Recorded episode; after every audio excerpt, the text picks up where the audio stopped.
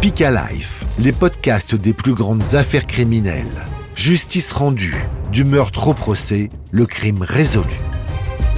Le meurtrier aux deux visages. Épisode 2 43 coups de couteau. L'assassinat de Claude Tavernier provoque une onde de choc, car cette femme de 83 ans, si généreuse, était particulièrement appréciée. Dans la demeure familiale, c'est l'horreur. Elle a été tuée de plusieurs coups de couteau. Les pompiers découvrent son corps dans une mare de sang. Sa famille est abasourdie. Personne ne comprend les motivations de ce meurtre. L'analyse de la scène de crime va très rapidement écarter la piste d'un meurtrier déséquilibré. À Barbezieux, les enquêteurs commencent leur constatation sur la scène du crime. D'emblée, ils sentent qu'ils ont affaire à un tueur particulier, presque professionnel, car le crime semble minutieusement préparé. Pour faire disparaître toutes les preuves et provoquer un incendie, l'assassin avait disposé des bougies allumées un peu partout dans la maison. Les enquêteurs se trouvent en présence d'un crime, un crime de sang, avec tout ce qui a été mis en œuvre et mis en scène pour éviter de retrouver la trace de celui ou de ceux qui sont les auteurs.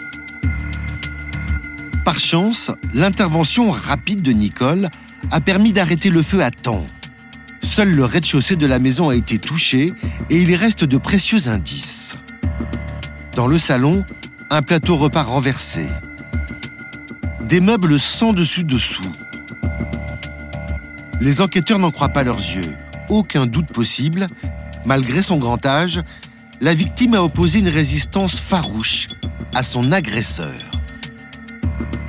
Ça veut dire qu'il y a eu agression, ça veut dire qu'il y a eu bagarre, ça veut dire qu'il y a eu combat, ça veut dire que la victime n'est pas, n'est pas morte sans, sans s'être défendue, qu'elle a été agressée, c'est sûr, et qu'elle s'est défendue, ce qui correspondait bien d'ailleurs à sa personnalité, ne pas se laisser faire.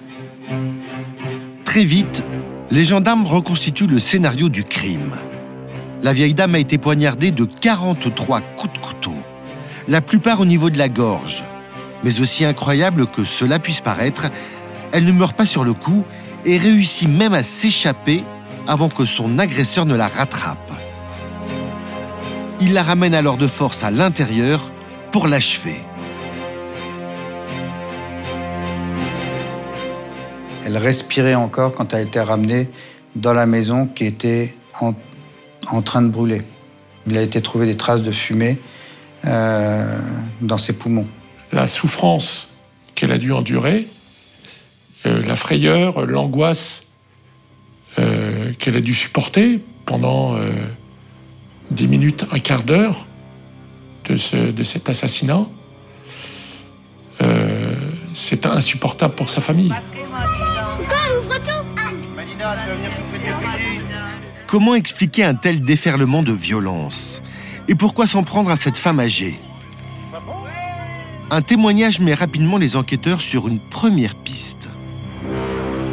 Par le plus grand des hasards, l'un de leurs collègues gendarmes a aperçu ce soir-là, au moment du meurtre, un homme en uniforme près de la maison de Claude Tavernier. Plus surprenant, il portait un polo de la gendarmerie. Les enquêteurs sont intrigués. Ce gendarme, euh, la Providence veut qu'il avait ce soir-là, qu'il était de service ce soir-là, et qu'il avait oublié ses clés. En arrivant à la brigade, il s'est aperçu qu'il avait oublié les clés de son bureau. Du coup, il est retourné chez lui, et en revenant de chez lui, l'itinéraire pour aller à la brigade passait devant la maison, et c'est à ce moment-là, en tournant vers la brigade, qu'il a vu quelqu'un sortir avec un t-shirt de gendarmerie. Que faisait un gendarme au domicile de Claude Tavernier le soir du meurtre? Les enquêteurs pensent alors à un vol par ruse qui aurait dégénéré. Un homme se serait-il déguisé pour voler la vieille dame? Dans la région, ce type d'arnaque est monnaie courante et Claude Tavernier en avait déjà été victime. Maman avait été agressée quelques mois auparavant elle avait eu, euh, vous savez, le, coup classique du faux euh, agent EDF qui vient vérifier les lignes, et puis ensuite les faux agents de police qui, qui viennent la voir en lui disant Monsieur, Madame, il y a, un faux agent qui se traballe dans le coin, qu'il il faudrait qu'on vérifie absolument si rien n'a disparu chez vous. Ça lui est arrivé quelques mois auparavant. Dans la maison, le vol de plusieurs objets viennent conforter ce scénario. Une pendule de valeur, une télévision, mais aussi la carte bancaire de la vieille dame et sa voiture. Alors les enquêteurs concentrent toutes leurs forces pour retrouver au plus vite ce voleur. On s'est dit que c'était de nouveau un cambriolage et qu'elle aurait pu venir s'interposer et que l'affaire aurait pu mal tourner. Quelques heures seulement après la découverte du corps, les gendarmes lancent une opération d'envergure. Objectif, retrouver la voiture de la vieille dame. Des patrouilles partent dans toutes les directions. Et très vite, le véhicule est localisé sur un petit chemin isolé à quelques kilomètres seulement de la maison. Mais trop tard, à l'arrivée des forces de l'ordre, il est en flammes. On peut penser que ceux, celui ou ceux qui ont mis le feu à la voiture après l'avoir volée ont dans l'idée de vouloir faire disparaître les traces, comme on a l'habitude de le voir actuellement.